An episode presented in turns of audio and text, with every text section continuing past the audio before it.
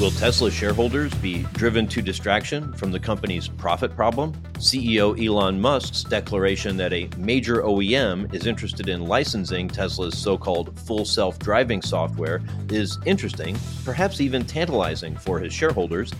The thinking could go that many automakers are switching to Tesla's charging network, so maybe Musk's EV company will also get to set the standard for automated driving. But often, when Musk talks about the great potential for the future, it's because the present doesn't look so great. The company is still growing rapidly, but it's had to cut prices significantly to do so. Gross profit margins have tumbled from 25% to 18% and analysts say indications are that the second half of the year could be even tougher. Tesla's price cuts are making the EV game more challenging for incumbent automakers, including General Motors and Ford, but it's also making life hard for Tesla. With this week's Automotive View, I'm Jamie Butters, host of the Daily Drive podcast and executive editor of Automotive News.